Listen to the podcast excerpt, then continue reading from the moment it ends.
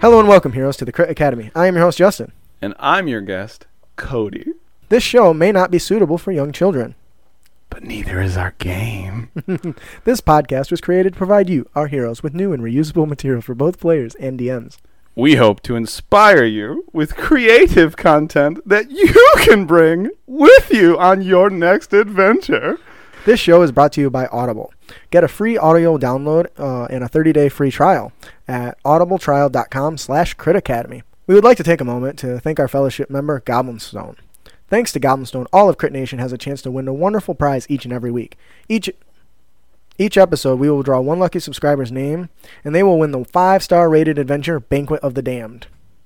Goblinstone is a community project for D&D fans based out of the UK. They aim to be a place where you can team up with professionals to turn your ideas into high-quality products and give every fan a chance to get published. Be sure to head on over to goblinstone.com, or you can check out our fellowship link at our own website at critacademy.com. This week's winner is Jake M. Conrad. When it comes crashing down and it hurts inside. What is this song from? It's the Hulk, man. Is it? Hulkmania, yeah. I didn't do the rest of it.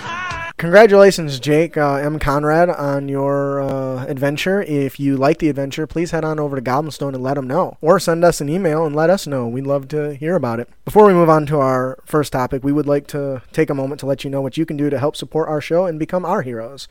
You can become a patron at patreon.com slash critacademy. You get lots of cool features. First of all, you get uh, a copy of our show notes a week ahead of time, so you know what our subject's going to be. So if you want, you can send us uh, responses or specific things you think we should focus on during our discussion.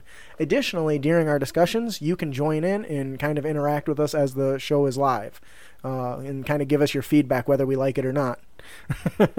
um, additionally, um, head on over to our website and check out our affiliate links. One of the best things you can do is just leave us a review. Let other people know you like the show.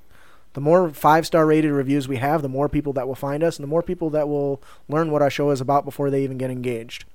And then, at the bare minimum, and the easiest thing you can do is give our show a like and share when episodes release. Thanks for joining us today at Crit Academy Studios, where everything's made up and your roles don't matter. Yes, that's right. Your roles are like a hermit's friends. See, I did it. I did it for you. Spot on, man. Spot on. on today's show, we obviously have a special guest with us here. Not special in any way or regard. Um, that's not that's not entirely true. I think you're special. well, I appreciate that. Yeah. In a, in, a, in a good way. Everyone is a, s- is a snowflake, right? Everyone's unique and special in their own way. On the internet, Yeah. um, so we have a special guest with joining us today, our bu- uh, buddy Cody. Uh, obviously, you do not hear Ryan's sexy voice because Ryan is not here. Mm-hmm. Um, he is now, I guess, going to be working a whole crap load, and he's still going to school. So well, he's like 19, isn't he? no, he's 20, 20, 20 21, 21. You just turned 21. Well, so I fucking nailed it. Is basically what you you just said. Yeah, whatever, fuck off. he's anyway, a tiny baby he child. is a baby. how old Um, are you? he's a- Uh, do the- does the audience know how old you are? Yeah. How old are you? 32. I'm, And I'm- I'm, gonna I'm- turn 32. I'm turning 31 this year. So our balls are older than his balls. and, you know, he's a teeny tiny baby. He's got shit to do. We are older and we have more financial freedom. We can record. Hmm. And what do you call your studio? Crit Academy of the Studio. You haven't come up with a cool name for it? Like it's a kit- man cave. like kitchen studio or like uh, what was it? What, in an Iron Chef. What were they what do they call I don't know who the hell watches that. Man, I loved Iron Chef. So Why? uh, not to spoil the episode, but I wanted to come up with a class feature that was uh, that was based on the Iron Chef. That would actually been pretty cool. We have a question from Raging Swan Press uh, about death. Our main topic today will be custom class options, and our, of course, our final topic are owner tips and tricks, where we deliver new and reusable content for you to bring with you on your next adventure. But before all that, we have our very first subject, which is in the realm. That's where we kind of discuss a little bit about what's going on in our life. So, what's going on in your life, Cody?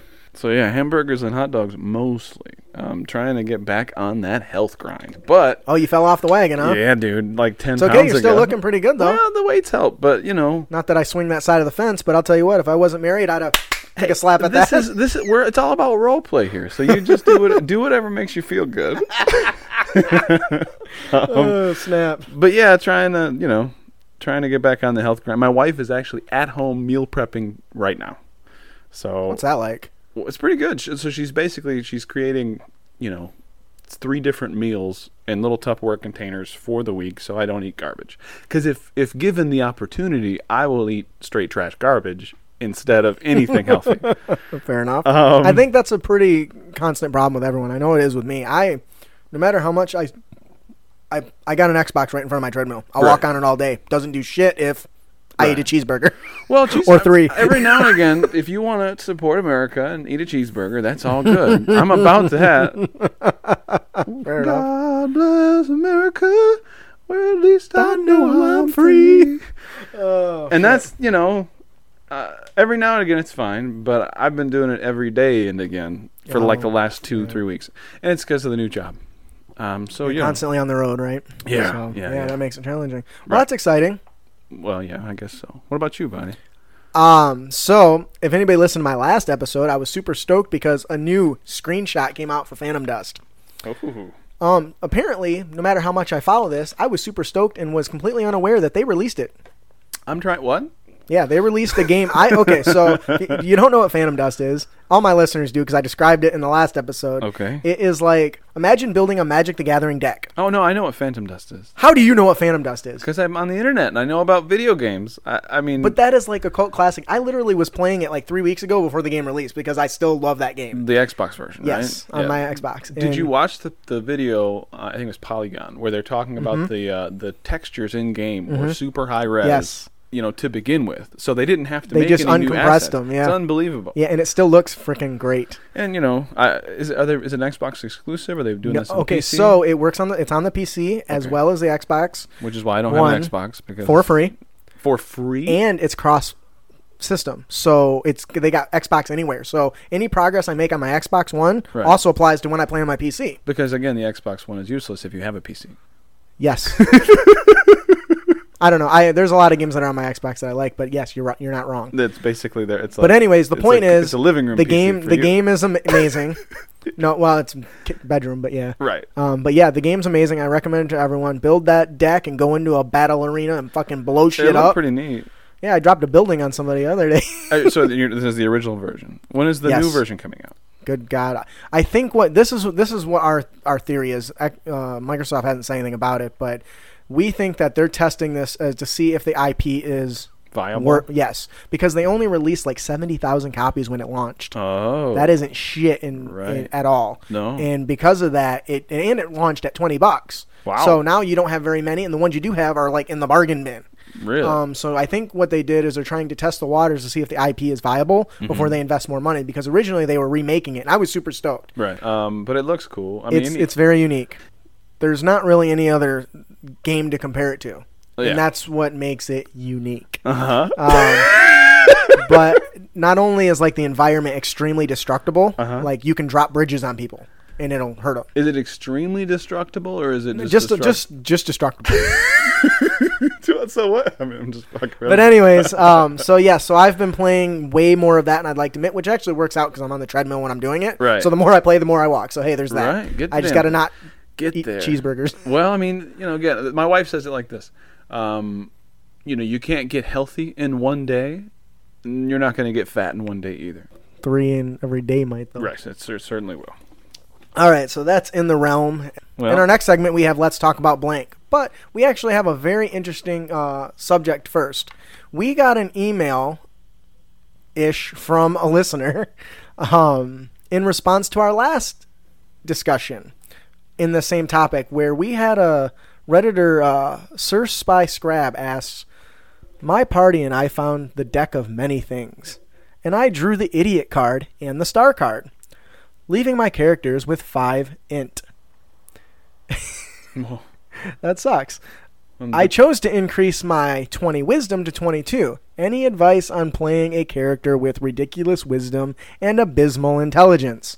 So we had Okay. a pretty interesting discussion on this, um, but Last episode. last episode. Um, and I'm assuming you played them like an idiot savant, right? Or like maybe a so like a an oracle that has sort of. Uh, Well, here's the challenge. We actually, before we recorded, we talked for about an hour Oh. about this subject because we thought it was pretty challenging. We mentioned the Right. Rain Man and that sort Yeah. of type thing. But what we ended up settling on is a character who, while isn't book smart, he notices things. He's very observant. Mm-hmm. Okay. Um, he, or it, they might spot traps. They might spot some wires in uh, in a hallway. And and oh, hey guys, look, look, look, look, look what I see. He might not know what the hell it does, Hmm. but he knows that there's something there. Wisdom 22. How do you equate that in like real in real terms? I don't know. let's dis- Uh, oh, fucking ten is Well, but- normal okay, and you know 5 in, like you said is an ape. for intelligence. Right. But let's say 22 wisdom. Wisdom in the in the D and D sense, at least for fifth edition, Uh-huh. actually focuses on the fact that you have a good you have good gut feelings you have you're very observant as far as seeing and noticing little details like everyone might see a knife da- stabbed into a guy's chest the observant person might see the integrated filigree into the blade that's also the shape of an angel that is also somebody who worked for a god or something he may not know that that's who it is but he might be able to point out hey there's an angel on this hilt that's to me is how it is perceived now and that's what's funny is that's actually what he asked so what we're going to do Hmm. is we're going to go to the section that discuss those and see what the book actually says ah right here page 12 of the player's handbook it specifically says that wisdom in three words measures awareness intuition and insight See, intuition is it was where I was leaning at first because you could be a. I mean, I don't. You ever watch The Stand? the movie haven't The seen Stand. The big, the big dopey like corn-fed dude, and when he like he- he's like M O O N. That spells wisdom. You know that guy. no I, damn have it. never seen it but Anyway. continue other people But he, might have yeah, but he was very i- again. He was he was intuitive, and you know he uh he, he wasn't a leader character necessarily, but um he was wise beyond his intelligence. Let's say. Right. And to me, that says that, okay, there's a switch here. I Mm-hmm. know it's bad. I know it means something, but I don't understand what it means. Right. That's the way we perceived it. So that's the way we decided that we would answer it. Right. Well, a listener had had a response and didn't quite agree with us. Okay. So we're gonna listen to that, and then I'm gonna tell you why we decided to go we, way we did, Okay. and see if it matches up with what his uh, discussion is. Let's hear. Hello, Crit Academy. Arjade here. I thought I'd uh, send you a little audio clip. Uh, I was listening to your recent podcast and Oh, no, come the on. discussion about uh, low intelligence, high wisdom. I just wanted to weigh in because I was sitting in my car screaming at you guys, like, "No, you've misunderstood." I mean, obviously, everyone has their own interpretation, right? Uh, but That's the way not I an see it is interpretation. that um, This so is an I- I'm a- interpretation. I'm a a high school teacher by profession, um, but I've also you know done a lot of university, worked in universities. My wife works at a university. Let me tell you right now, there are a lot of people out there with really high intelligence, which are like you know good at book learning in universities, but uh, their wisdom is very low, right? So fli flipping that, you know, they're practical, they're practical examples. So I think to analyze what it is to have low intelligence requires to understand what it is to have high wisdom as well. You know, like you have to you have to flip the equation. So um, you know, and that's exactly what we're talking about. The people with low intelligence, high wisdom, are people who they don't have the book learning, they don't have that, that book learning, but they're very intelligent. And So the way you guys were talking about it to me says both low wisdom and low intelligence. You know, like in fact the opposite. You're saying, oh, there's a button on the floor. Hey, I don't know what it is. I'll push it. No, it's the opposite. They know that button is there, is going to be connected to a trap, but they, you know, they don't. Uh, I guess you know they don't they, they don't know how the trap necessarily works, but they know that if they push it, that's going to be bad, right? Intuition. So um, the, the so, some good examples I can think of off the top of my head, people like Mr. Miyagi, right? Like we all know Mr. Miyagi. Uh, He's not got that you know college degree. He's not got a license, right? but he knows these things. He's very wise, very smart. But his you know book learning intelligence Well, he is not Asian, very high so at I'm all. assuming his right? int- Obviously, intelligence it's not going to be as low as five. That's crazy. But like you know, I think that um, yeah, just keeping in mind that wisdom is more valuable in the game than uh, intelligence is. You know, um, whereas you know intelligence that gives you more skill points. That gives you you know more theory based stuff. But does it really give you more uh, understanding of your surroundings and understanding of your world, which is what I think wisdom is? You know. Anyway, that's just my comments. I hope this is not too long for you, uh, and I hope this, I, I guess, helps the person who asked the question on Reddit. Bye. I don't disagree with him in a lot of ways. I, I, I don't either. But and, th- and it's funny that he sent that because, like I said, Ryan and I had a long discussion about how the, best to describe this. So the very first thing we use to leverage that is what is five level five and what is a five intelligence. Right. An ape has a level s- has a six for intelligence. Really? Yes. So five would be one lower than an Yes. Yeah. Basic math. Congratulations. eight. Uh, see again, I'm very high whiz. Very. you get a you I'm, get a, I'm moderate you get a sticker. and- So, thi- so um, and that was a- actually what we decided to base our whole argument off of. If Okay. an ape has an intelligence of six okay. and you're less than that, you're dumber than an ape. Now, would an ape that spots a tripwire? No. That's what it is. See, but In knowing is- that knowing is intelligence. And this is where I actually agree with him better than our assessment. Right. Is that he's right. We made the statement that okay, it sees it, it spots it, nobody else does. Mm-hmm. It, I think he's right. It might not necessarily go and actually, oh, I wonder what this is, and, and, and pull on it. He would instinctively know that that's probably something He would bad. instinctively know. Not only see at 22, he would instinctively know not just not to touch it, but to warn to his warn allies. everybody up. I, and I agree, and I and that's why I really like this this comment from Right. uh, RJ from Game Master Stash actually, which is an awesome Facebook page. Head on over; they give daily content. The last time we did an episode on them, and they were releasing content while we were talking. It just Really? they release it all the time. So RJ is one of the admins over there. He does a really good job. So Very um, I actually agree with him a lot of things, and we definitely did goof on a few things. But our whole it was a challenge for us, and our whole basis was based on what is a level five intelligence in order to determine how it would react. What we didn't capture is exactly what he explained. That maybe we should have focused more on okay, instinctually he can see, he sees this trip this this switch, he sees this button, he warns everybody else. He wouldn't actually push it, and I and I Mm. No. agree. Um, and that we kind of th- thought, well, in being a dummy, he probably would, but that's not actually right. So, um, Right. Because uh, the funny thing about int and wisdom is they're both like you can like he said, you can uh, you can approach the world from all sorts of, you know, perspectives. right. I think a lot of times, you know, if if you're this kind of a low int, high whiz person, again, my father was a hillbilly. He he mined coal. Mm-hmm. Um, you know, when I was born, I was born down in Virginia, and you know, we came up north, and he made a great living, raised us boys. But by the time I was 15, 16 years old, I was smarter than him, but he had significantly more wisdom than Right, I have even now. I mean, he was a very um, wise man. So, again, he approached the world from a position of wisdom and found success that way. Right. You know what I mean? Yeah, and and th- that, and I'm glad that he sent that. I'm glad you were here to kind of give us a new perspective. Um, Right. We definitely didn't get it 100 percent right, but trying to play a character with an intellect of five Challenging. that is challenging to say the least. well, you got. Um, I mean, you'd have to be a good role player to to, to follow along with that. right, and Um, and that was kind of the whole question, the original que- uh, s- question from the redditor. So we want to thank RJ from uh, Game Master Stash for his. Uh, his response, and we hope that you learned something. So I'm ima- again. I know we're, we shouldn't probably get stuck on this, but I wasn't here for the last episode. I'm imagining a character with like a bag full of colored shapes that they use to communicate with their allies. you know what I mean? Like how could like they- a red X means danger. yeah, you can't talk. At, in You probably five. can't read, you can't yeah, you speak. certainly can't read, but you shouldn't be able to communicate verbally at in five. Right, and and that, and that kind of goes back to harkens back to what he was talking about. He was trying to, and I think his concept was right, but he talked about Mr. Miyagi. Right. At the very minimum, Mr. Miyagi's got to be like a ten, At least. a commoner's uh, intelligence. Right. which is one of the once again one of the challenges that we struggled with. Is uh, okay if Right. this is normal and a six is a beast. What the hell do you do do with that? So Yeah. we answered the best we could, and I'm glad that you came on and gave us your input, and I'm glad R- RJ uh, Look, man, responded. I'm gonna give input no matter what. whether we want to hear it or not, right? I can't help that. Fair enough. All right, so thanks again. Now uh, for this week's question, um, we, it comes from Raging Swan Press. What's the most embarrassing death you've ever suffered? Never dies.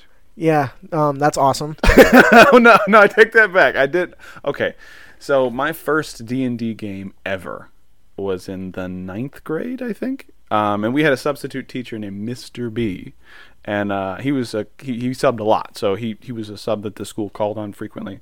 And he was this big, heavy set, red faced guy, and you know I didn't know he was a nerd at the time, um, but he spotted our table of friends in science class, and I guess instinctually knew he, he had Yeah, high, high he had wisdom. high I whiz. He knew we were some nerds. So instead of making us do dittos, he dra- he took us off to the side and taught us how to play D- Dungeons and Dragons. And uh, we rolled characters, and he had like a separate lesson for us where we played D and D. and um, I never had that shit when I was in school. right, it was just. I mean, again, I- I'll remember this forever because he was he was super cool. But I did die in this encounter because I hit on a strange woman in a cabin in the middle of the woods. That was my first instinct because I was in the ninth grade, and you know, You got a boner? dick's on fire in the Right, night. I mean, right, because that's the only thing on you that His works. dick is on fire. basically. So we we walk we walk up to this cabin in the middle of the woods, and um, we look in the windows, and we're doing. I, I've got you know I'm, I'm a I'm a fighter character, and I've got a bastard sword, which I picked because I'm in the ninth grade and bastard. Uh, but It uh, gives you a reason to say bastard right, in school. Right. And uh so we walk up to this cabin and we finally knock on the door and this beautiful woman approaches and she's enchanting and you know, we're all sort of in, you know, captivated by her beauty. So my first instinct is to say something along the lines of nice tits and immediately melted my face off. That was my first experience with D&D ever. Died within 35 minutes because I said nice tits who, to, you know, some witch in the woods. Yeah, so well. only death, last death, I learned my lesson. Lessons learned. Don't, don't hit on a witch in the middle of the desert. No, it was a cabin in the woods, but Oh, you know whatever. Cabin in the woods. What I say, desert. My Yeah, bad. see, your whiz is low. You're not very Yeah, perceptive. I'm an idiot. Cody is our resident uh, optimizer, by the way. So it makes it definitely easier to stay. you know, alive. I don't optimize on purpose. I just happen to make all of the best decisions every time. For all you listeners out there, send us what uh, you think was your most embarrassing. I'd love to hear it. Obviously, we all Mister doesn't die over here, but um, Do I think better, Mister. Do better, Mister Do Better, Mister Do Mis- Good, Mister. Get good. whatever. it's a dangerous world out there. all right, so Get good. that is our let's talk about blank segment. So on to our main topic, custom class options. We are going to be looking at the Unearthed Arcana uh, for this. They have a really good template of the expectation how to give options. You know, one of the best things about D&D is having all these different choices to build and customize and make your characters different. Right. D&D 5e E being the newer edition that it is, it doesn't have nearly as many options for uh, compared to some of its predecessors, especially like Paizo's Pathfinder or even 3.5 in general. Right. Um, even 4e, 4e's got All kinds. piles of and good piles of content. Right. So sometimes we, as the DM or the players, have to kind of take that into our own hands. Hmm. Now, this isn't building a whole new class, but it's creating a new variation of an existing class. And we really want to kind of, we're going to kind of guide you through what wizards and what we consider really good um, template. But let's be honest, there's really no perfect way to build a class variant. But with this, you should be able to open options. Uh, whether it's w- for a player who wants to run a very specific type of concept Right. that the books just doesn't have for it, doesn't mean you have to say no. Hmm. As the DM, you can find your own way to allow that in your game, or you can or not, and just be like, I'm not fucking allowing tieflings because I hate the motherfuckers. I don't think they have place in my game. stuff. Well, if the tie- if tieflings are in the book, I mean, you don't need to be a racist. They're at least legal to play as. not in some people's campaigns. Really? Yeah, some people just don't like them because they don't they don't fit. I, I heard they guess. stink. No, I love them. Do they smell bad? I don't know. Well, it's brimstone, you yeah. know. Oh, fire and brimstone. Yeah, it does. A lot of sulfur. It's a pretty shitty smell. Right. Um, so obviously, the very first thing you have to do is figure out what you what you want and what's unique about that compared to uh, a close uh, class archetype that already exists. Right.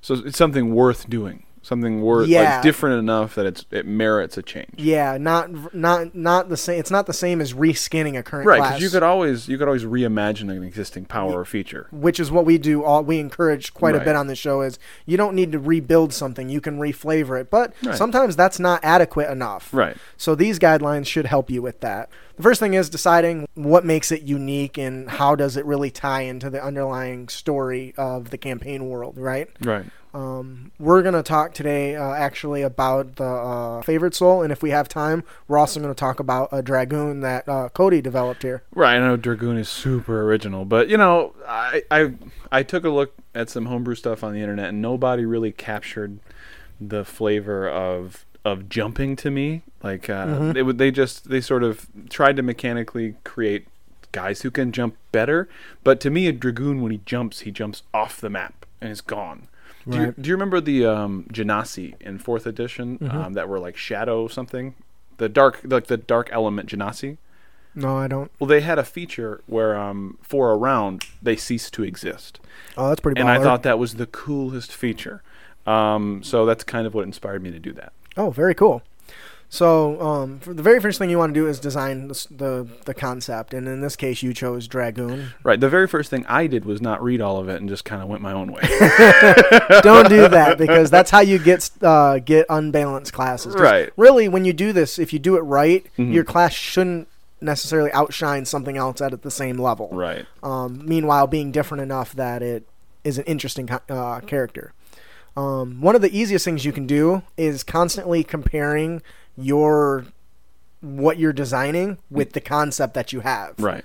Uh, in this case, jumping. It makes sense if you want to do some sort of jump. You're going to want to maybe see if you can find some existing mechanic that already kind of supports that. Right. Well, when I when I was working on this kind of last minute brew, I I I looked to Ranger to do it because I thought it would be more flavorful if you picked like um, uh, favored terrain in the mountains Right, and had right. like an enemy, like your enemy would be dragons, and you could focus on you know sort of a have a more natural aspect to dragoons Mm-hmm. in D and D as opposed to every other custom dragoon I found, which was just a warrior, you know, fighter type character who jumped on guys.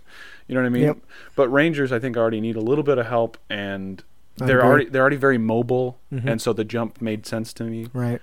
Um, Especially uh, since they can, because they can take spells, you can give them the jump spell, which doubles their Kind of jump. yeah, kind of which makes kinda the helps jump with that. right. Makes it, a lot better. And it takes something you don't see used very often and adds to it. Because I'll be honest, I've already built the class you were doing with what was already in the book. Right. Um, it didn't achieve exactly nearly as cool as what you've come up with. Okay. But it was enough that I was satisfied that it didn't require me to make anything new. But um, because of that, I'm really interested to, to see what you've got here. Um, we talk about it a little. Huh? Yeah.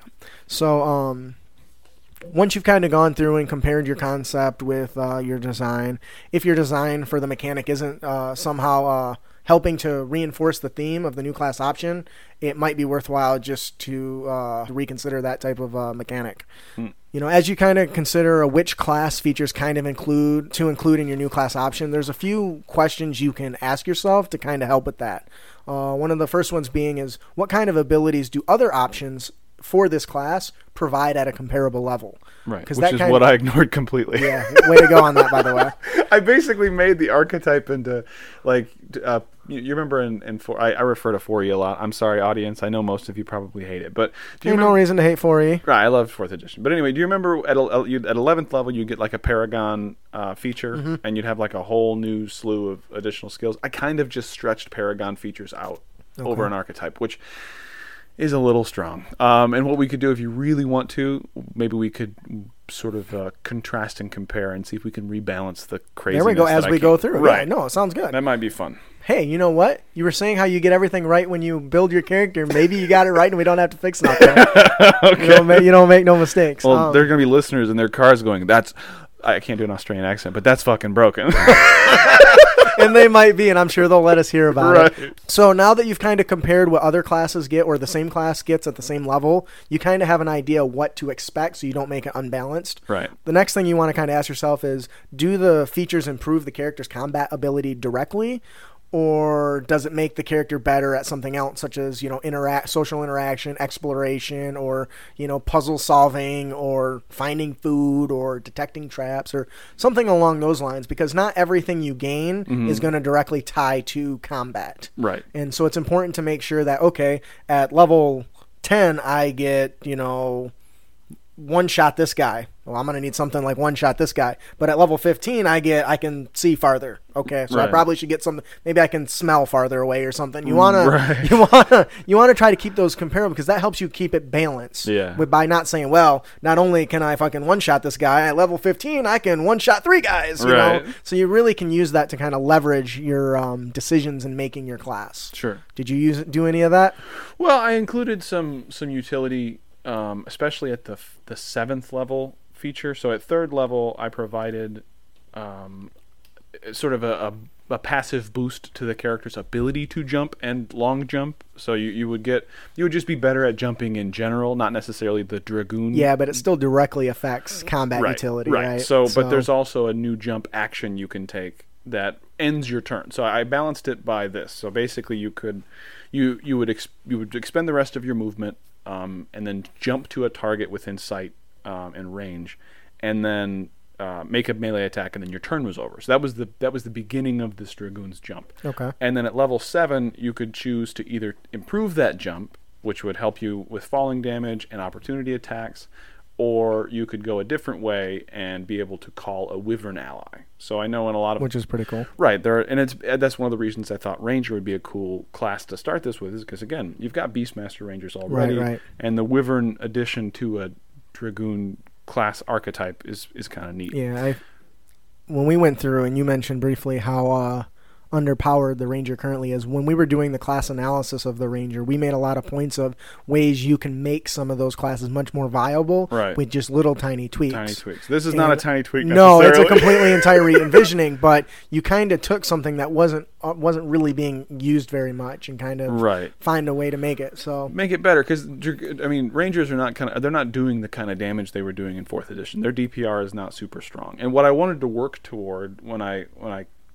came up with this archetype was the ability t- when you're out when you're outdoors at least to jump out of sight. so I fucking put you in a tiny ass cave where your jump is right worthless. and the jump the jump I mean because you could long jump and that's fine you could still do that. It just wouldn't be you couldn't jump off the map necessarily. Right, right. So the idea that I had is okay, it's at the end of your turn. You've maybe got one attack action left. You can use your high jump, which you would get. I th- so at, at seventh level, um, was it seventh level? Or maybe it was- maybe it's the the eleventh level. Yeah, the eleventh level gave you access to high jump. So if you were outdoors, you could jump out of sight and then land at the beginning of your next turn, and it would deal additional damage, you know, over a normal melee attack. But again, it still ends your turn. Right, right. So essentially, what happens is, is you have the ability now to to sort of get out of the way if there's a, an especially dangerous enemy that was maybe re- readying a, a very powerful attack. Right, right. It's a defensive maneuver. You know what I mean? yeah. Um, or you could continue to improve your wyvern. So. Um, I thought that was it would, give, it would give you nice options. You know what I mean? Yeah. And again, the, the the the verbiage I used is not necessarily consistent with game rules. It was just giving me a kind of Not even idea. close. Right? No, I just you know I and that when I try to do my monster variants, I try very hard you to gotta well anytime, make sure the words per- perfect because yeah you have people to go be freaking consistent nuts over that if Well, you're just off by a smidge. that makes sense because it, if you're making something that's homebrew it needs to fit comfortably or else it it's you Falls know, apart. it, it destroys everything yeah. Yeah. game rules are important at least to me so i'm the kind of guy i like rules a lot Yeah, which is which I think is one thing that may not appeal to you as much about four, fifth edition because fifth edition Right. is very. While I think it allows more freedom from a DM and player, Mm-hmm. Right. it because it has less rules, right there's a lot of players, specifically like optimizers, who say, okay, well, I need to know exactly how all this stuff works so, I, can, make sure break my it." character Yeah. is broken at that point in time. um, and there's nothing wrong with that play style. That is Right. a chosen play style that, Right. um, encour- at least from your standpoint, encouraged me to come up with newer content and better ways to deal with it. again keep in mind my first experience my face got melted off so i from from that point on it's like never like, again "I i'm gotta gonna do it again." s- i'm gonna say nice tits and teleport away boo boo Jesus. zoop Um, all nice right. titties i'm gone So the next question, the third question you're going to want to ask yourself is how do the features at a given level reinforce the story of that class option? okay So for instance, you mentioned the ranger. Mm-hmm. They get their favored enemy. Right, they're trackers, they're hunters. Right. That's what they do. They get their favored territory. Right. That's they specialize in hunting in the mountains or hunting in the forest or hunting in the fucking on an iceberg, you know right that type of uh, feature really reinforces that class's concept and idea. Correct. And you really want to, when you're building a new option, that it fits that idea. You don't want a druid starting to throw a shit ton of fireballs and burst into flames, and Right. it just it doesn't fit the class concept. Now, Right. if you did come up with an archetype that's somehow tied to infernals or something, maybe that's something you can do. Hmm. Did you ever watch that Martin Lawrence movie Black Knight? I love Black Knight. you know what we need to do? We need to homebrew a class feature that helps you be Martin Lawrence, the Black Knight. it could be like a shout called "Damn Gina," And then, like anybody in earshot, they have to, you know, beat a certain charisma check. Otherwise, they're drawn to whatever he's looking at. Yeah, they're distracted, and you get the advantage for the turn. Damn, Gina! I love it. Or you could like Martin Lawrence you, fucking you, nut- you could be a drives me nuts. shifter. You could be a shifter and shift into a dire shenane. I'm debating it. I don't. um, yeah, so the dire shenanigans. Anyways, so it's important to make sure that whatever feature you're giving is reinforcing the class option in the story. Right. Another great question to ask yourself is Does the, an existing mechanic already accomplish something that you're trying to do? Right. For Because sure. why reinvent the wheel? If somebody's already got hundreds of thousands of hours play tested on a feature Mm-hmm. that does exactly what you want, just give that feature to that character. So you're talking about from one class to another. Yes. I see so what you mean. let's say um, Eldritch Blast. Okay. For whatever reason, I want to give my ranger Eldritch Blast. Well, I don't want him Eldritch Blast. I want something. His favorite foe kno- is when he Cthulhu. when he shoots his bow, he knocks back something. Okay. So maybe I give something similar to the El- the the Warlock's invocation, Okay. which gives his Eldritch Blast a ten foot knockback. Right. Mm-hmm. And somehow I tie that into my ranger, who now I just give him a boxing glove on the end of his arrow. When he lets it loose, it knocks the target ten feet because you know who doesn't love green arrow. And then and then they you know if the target is hit with this, they have to save against a certain thing Right. where they fall down laughing and they're prone. Cuz you hit them with a fucking boxing glove arrow. But yeah, but but something like that where oh my god, we need to make a clown class. Did you ever play Final Fantasy Tactics? I did. It's been a long time though. so again, you know, I think that it was either juggler or clown. Um, so so again, I hadn't thought about this, but let's say we took bard and made class features that were clown-like. Um, Oh yeah, that, would be cool. That could be really sweet. I, I mean, I don't think we could do it on air or whatever, but maybe some of your listeners might want to brainstorm a clown, and then you could talk about it next episode. That'd be awesome. pretty sweet. Yeah, and that, that's actually one of our whole segments is about character concepts. We we did uh, a bard mime. Okay, well, Oh, there where you go. instead of instead of him talking for vicious mockery, he Yeah. would like do a thrust motion, and the Okay. person would get hit with psychic damage as if he's being stabbed. You know, so there's definitely It's good that's for a easy to shy do. player who wants to play a bard. So yeah, so that would be really fun. And uh, if you're listening and you like that idea, send us some ideas so I don't have to write it up. right, that would be good. I already made a dragoon, damn it. the less work I got to do, the better. Because I already got a shit done. All right, so now as you're going forward, uh, there's a lot of features that exist with each class, and while there, we've discussed there's really no formula to perfectly design a new or replacement class features, there are some typical guidelines that already apply to the, the 11 classes that they've already got, and these are things you have to really be careful when you change them. Especially how they interact with other classes, because that's how you get broken combinations. Right. Um, so for the, the obvious thing for like the barbarian is the barbarian's rage class feature. You don't want to. You got to be carefully because careful because it already significantly increases their defenses. If Right. you somehow allow that to end up stacking with other features with other classes, It could bust it. it could bust it really easy. Right. So I will say this as a power gamer, it, there's no way. I mean, it's not fun to homebrew something busted. Let me just say that. So if I'm homebrewing anything, not a challenge. right? Because I'm just making a god mode essentially. So yeah, if, if I'm if I'm working for on- all you youngins, that's cheat codes back back in the day. yeah, so now, now it would be DLC, you know. But but yeah, as far as that goes, I would definitely want to make sure if I was homebrewing anything that it would line up somewhere like upper middle, you know, as far as power level goes. Because I still I, I love playing with powerful effects that are you know it's all power fantasy anyway. Right, right. But I would never want it to be so busted it was boring. right. Um, so yeah, with the barbarian man, I, I think what would you what would you do to let's let's just say off the cuff, what would you do to modify barbarian? What would you want to change? Um, Okay, I actually have a good example. Um, one of the feet, one of the archetypes, the berserker, Mm-hmm. Okay. uh, builds exhaustion levels. Okay. Now the rule is you can only get remove a level of exhaustion by a long rest. Mhm. At level three, you get frenzy, Okay. which basically lets you do an extra attack at level three as a Early. bonus action. Right. So if you're wielding a one d12 weapon, that's two attacks at level 3 Mm-hmm. and three attacks at level five. American fools. That's huge. The problem is, is that you suffer a level of exhaustion, which what at, le- at one level is not that bad. It's you know what would be really cool is if Oh, so let's say let's say we modified this berserker to instead of exhausting himself, he could it, with some sort of dark pact um, exhaust his allies or like punish his allies in some way.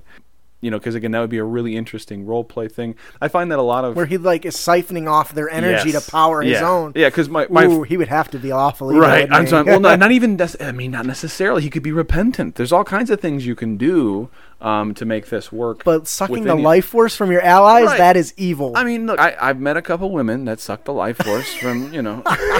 so, anyways, um, the exhaustion at first level, you have disadvantage on all ability checks. Okay. And then at level two, your speed is cut in half. So Wow. now he can't even fucking chase people down. Right. Even if he wanted to. And at third level, he has disadvantage on all attack rolls. Damn. So now you, as a player, Mm-hmm. knowing that you can only remove one like, level, Level of of exhaustion per night, Mm, per night. per night, Holy shit. per eight hour rest. Right. So is that something you'd even consider?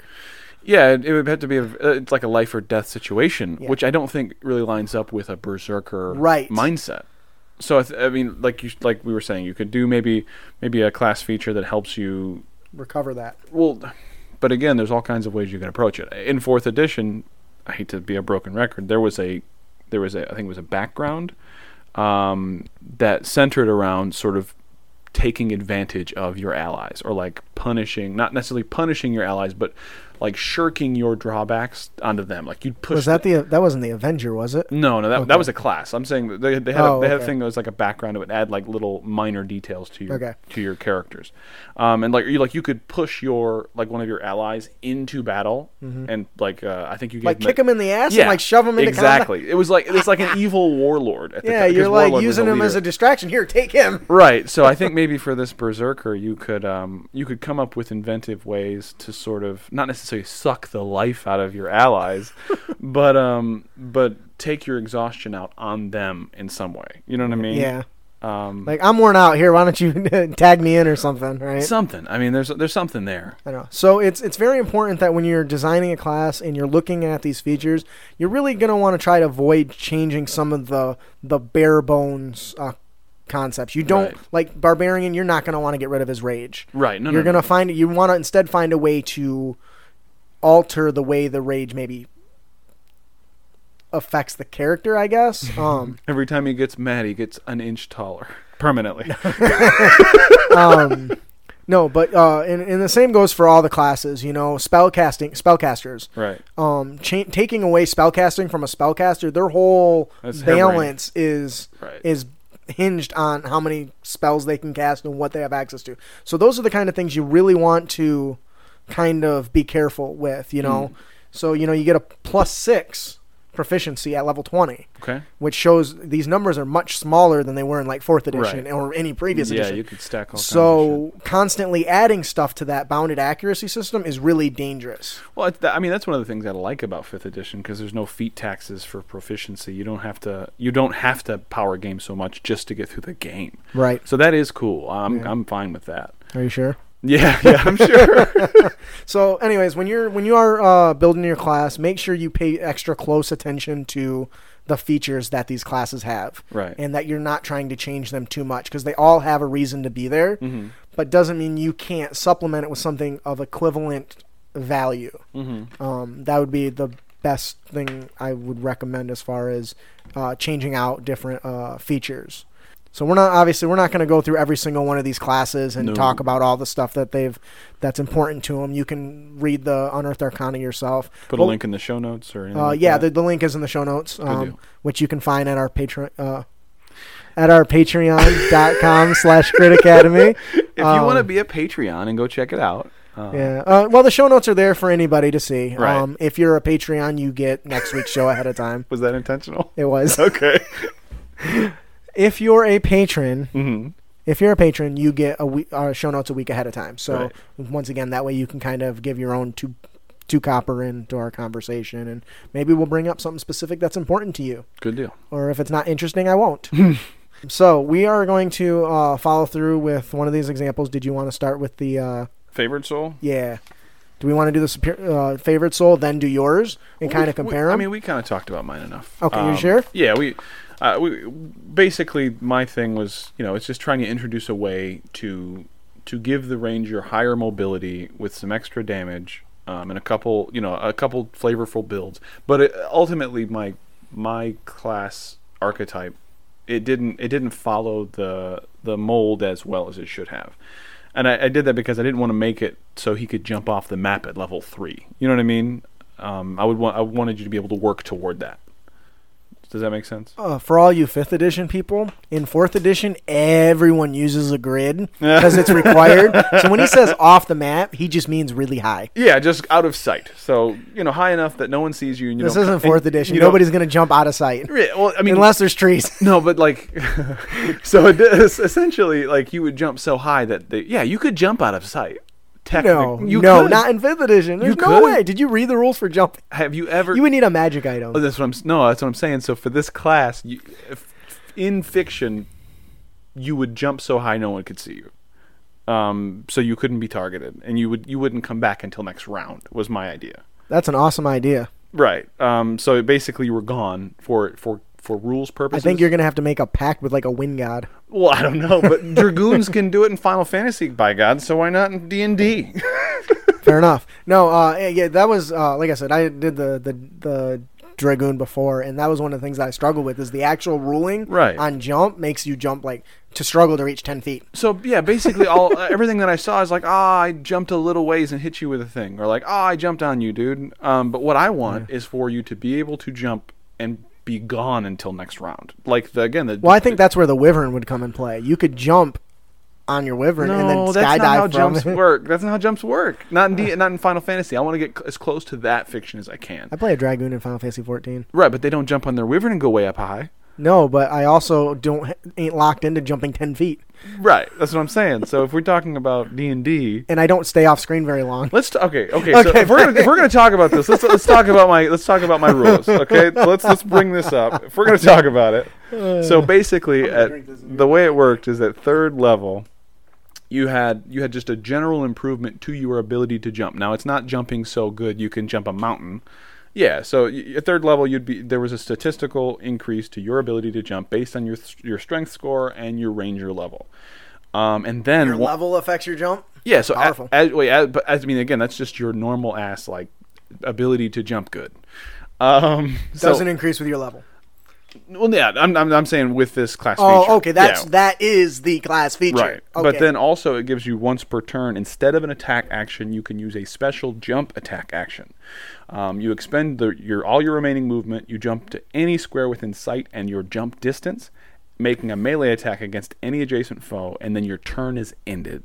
So then, what that is, that's just your ability. That's again, that's just coming to the, the jumping good. Like you There- jump. There's, the- um, yeah, there. We don't talk in squares and well, yeah, I know. in any other edition. I don't. That's. I'm Yeah, sorry. That's why I was that's for giggling the- because you said so any square. So, but That's ba- not okay, a thing. But I okay, get you. I get okay. you. So I'm you just- would jump. Well, you you adjacent. got me on varies, so I'm gonna kick in the balls about squares. Okay. "Eh." Yeah, I think in, I think in grids I can't help that. But so you would jump, you know. You, okay, so What you, about hexes?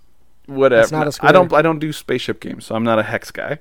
Um, I like hex. well, um, you, you would jump a certain number of feet. Squares. Feet. You would jump. That's all it is. It's What about a- a- A meters? square is like six feet. No, five feet actually. Whatever. Um, so you would jump. a You're a certain- power gamer, right? Are you d- not doing math right? Yeah. you would jump a certain distance equal to, you know, your strength modifier and, you know, your level, blah, Mm-hmm. blah, blah. Um, but it would end your turn when you got there. Okay. And then at seventh level, so third level, you get a you get an improved jump. Just So in at that point, general. you've already made the attack when your turn ends. right. You've so you, landed you make there. your attack, your turn's over. Okay. Um, at seventh level, now you can choose between an improved jump, which basically what happens is, is you no longer take falling damage um, when you jump. You when you take the jump attack action, um, you're not provoking opportunity attacks from enemies your size or smaller. Or instead of improving your jump, you can now call a wyvern ally that moves when you move, or you can use your action to make it attack. Now, I didn't didn't come up with stat blocks for the wyverns. I, my original thought was, wouldn't it be cool if you could pick one that had a certain elemental sort of alignment? You know what I mean? Like, let's say, you Like know, shoot lightning bolts. yeah, and that would be your guy. I mean, that you, that's the one you picked.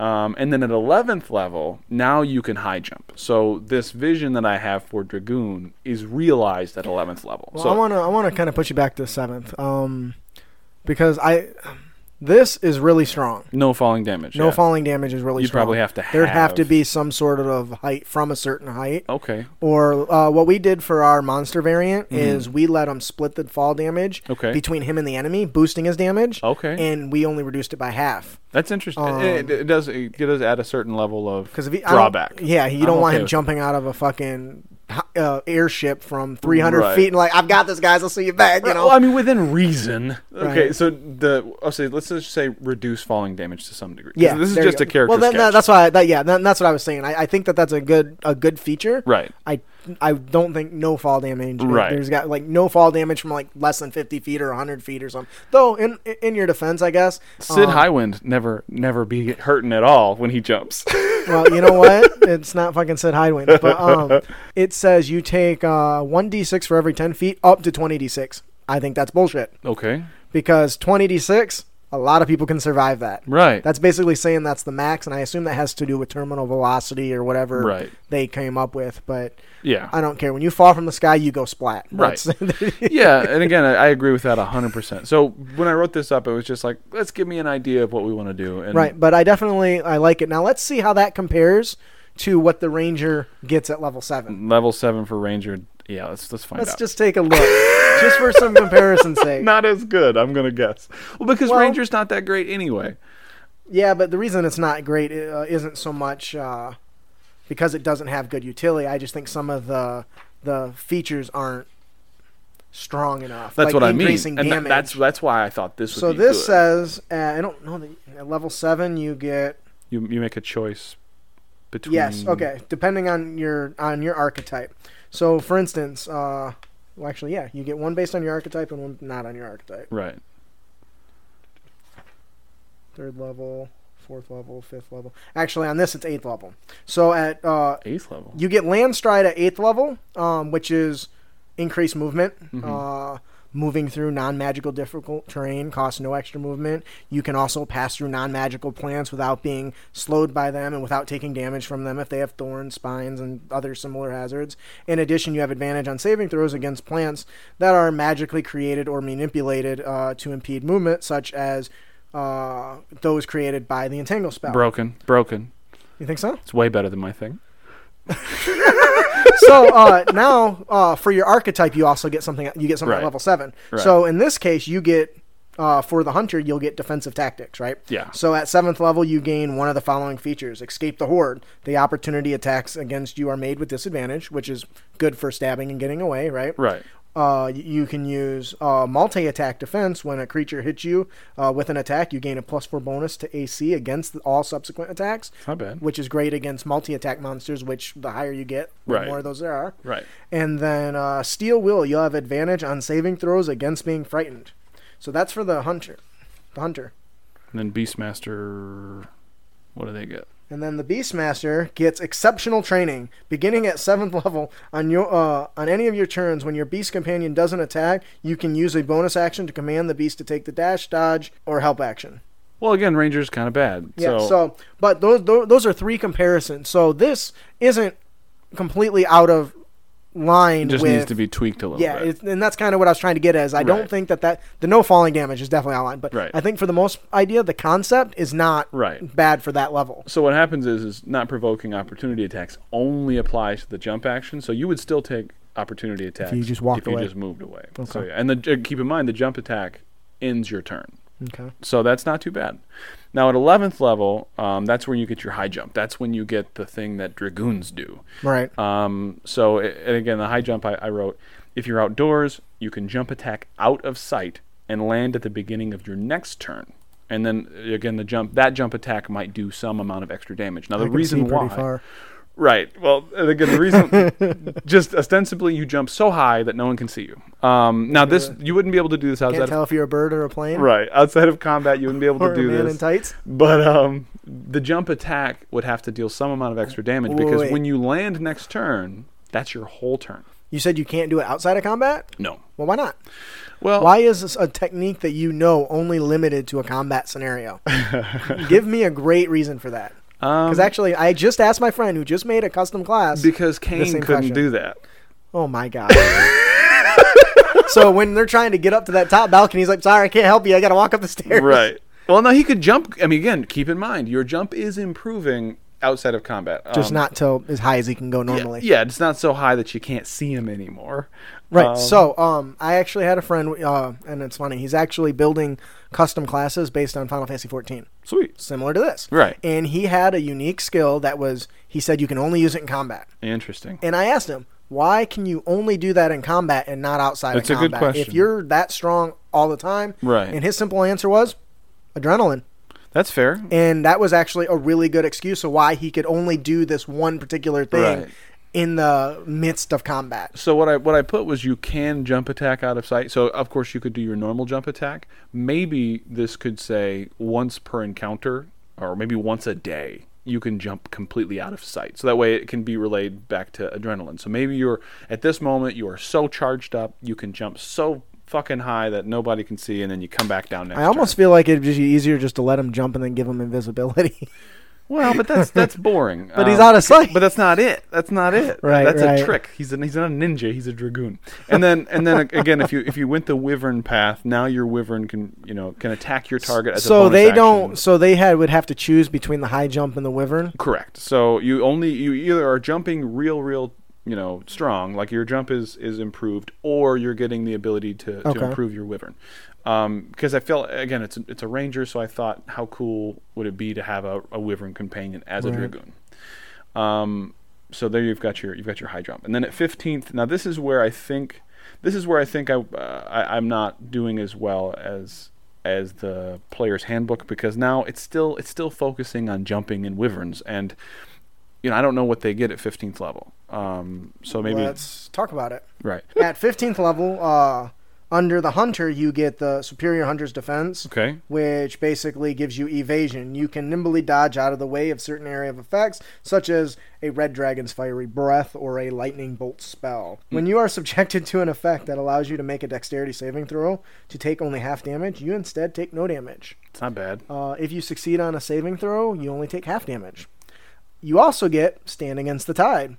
When a hostile creature misses you with a melee attack, you can use your reaction to force that creature to repeat the same attack against another creature other than itself. So you of your choice. also get that. Yeah, you're basically. Uh, I envision this, and now when I use this with my polearm dragoon, Mm-hmm. um, this to me was me using my polearm to redirect their blow I to see. the nearest person, like a parry. And you're referring to a ranger that you made as a dragoon. I just in- reflavored it. Yeah, Okay. it wasn't a. I didn't rebuild anything. Right. I basically um, was allowed one magic item, and I took the jumping ring, Okay. and I took polearm master feat. Perfect. Which is perfect for this concept. Right. Um, and that that's something actually I was going to point to you when we finished up that maybe in, somehow including some of that feat into Right. the And keep in mind, like you can add, like we were talking about the jump spell, you can add that in, and it makes your, you know, your your your regular jumping so much better because you're already getting a bonus. So that might be kind of busted anyway. yeah. And you also get uncanny dodge when attacker. This that is you- all at 15. Yeah, this is all at 15 for the hunter. Holy shit. And it says you get uncanny dodge. When the attacker you can see hits you with an attack, you can use your reaction to half the attack's damage against you. So my 15th level is not correct. Basically, I, I- all I did was just give. It's two- not strong enough. No, I just gave two features. So basically, you could choose between crushing jump, which says the target uh, a target of your size or smaller falls prone when you when it's hit with a jump attack. That's high jump or regular jump. Um, and so there's takes- no save for that. No, you just got a guy landed on you, so you fall prone. Um, and then it takes extra damage depending on the kind of armor you're wearing. So if you're wearing medium armor, you take X amount more. If you're wearing heavy armor, you take. Are you suggesting that the army that armor that he wears doesn't impede his ability to jump? well, um, Is there a trade-off there? I, hadn't, I hadn't considered that. Um, to be honest with okay, you. and Then that's a- fine. I then mean, again, this is something you just threw together. the 50 yeah the 15th level really probably should have a little more than just that because it's kind of boring i'm just focusing on jumping i haven't included a whole lot of defensive options now when we talk about the wyvern choice um, basically now your wyvern acts as like a little baby tank and it says um, once per turn when an enemy within sight and range of your wyvern ally makes an attack against you you can spend your reaction for your wyvern ally to make an opportunity attack against them so your wyvern is, is basically behaving like um, a tank that has a mark um, on an enemy who who did not you know follow your mark. So, um, which I thought was pretty cool. that's another fourth edition thing. It is Right. an optional rule in the DMG though. Really? Marking is optional. Yeah. Oh, that's cool. Um, where they get uh, Yeah, I think this, it gives disadvantage. this works more like the Mm-hmm. defensive auras some of the characters in 4 had, where if you were in that aura and you betrayed that mark, you got You're punished. It was a Yeah. punishment. Yeah. So if anything, your character might, other than jumping out of sight thing, it Mhm. might actually be not a good class. Right, might need a little bit more buff. So you know, if any listeners want to add to that, that's cool. I mean, Yeah. Um, I think really, I would say of all the change of all the things you made, I think I would add some sort of cooldown or some sort of defensive maneuver, defensive maneuver Um, needs to happen. Mm-hmm. like in, in Final Fantasy 14. My dragoon has a retreat ability. I jump, but I jump like 50 feet back. That's sweet. That works perfect. So again, I didn't consider anything other than how do I make jumps work offensively in a way that reminds me of Final Fantasy. except um, 14, apparently. Well, I didn't play 14. You should. It's awesome. I know, but you know, I ain't got time for that. Uh, Make time. If you- it's it's good. The Really? story's awesome. Yeah. damn. New content every three months. Yeah. Yeah, You know I'm not what I- even caught up. You know what I am playing though? What? Brave Exvius. I play the balls off Is it that good? game. that's Dude, a that's a phone game, isn't Yep, I've played that game since launch. Have not missed a login day. But anyway, that's my problem. um, it? Doesn't that game play by itself? You, No. like hit auto mode and it you just run. can, but it's not going to work. Um, th- it's good because of the there are some challenging trials later in the Mm-hmm. game where you have to like actually strategize. The only difficult parts of the game are like the elite Yeah, I played level- it. I, I enjoyed it. Yeah, the Um, elite level trials. Like if you're if you're No, just wait, no, not envious. What is the other one? Exvius. Um, you're talking about are you talking about the the 3D one that was called No, I pl- yeah, no, I played the one with its really classic style.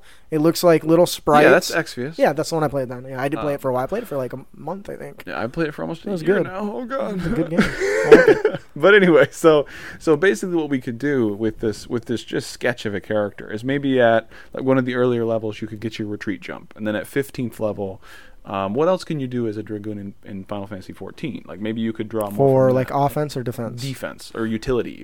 Um, they have a parry ability, which is very. And actually, you don't have to add anything. You could use maybe one of the the traits that are already here too. right. You know, we talked about you know at 15th level you get the hunter's defense. Maybe you just give him part of that. Maybe you give him the stand against the tide, Mm-hmm. where he gives him a reaction to uh to uh, Jump out of the way.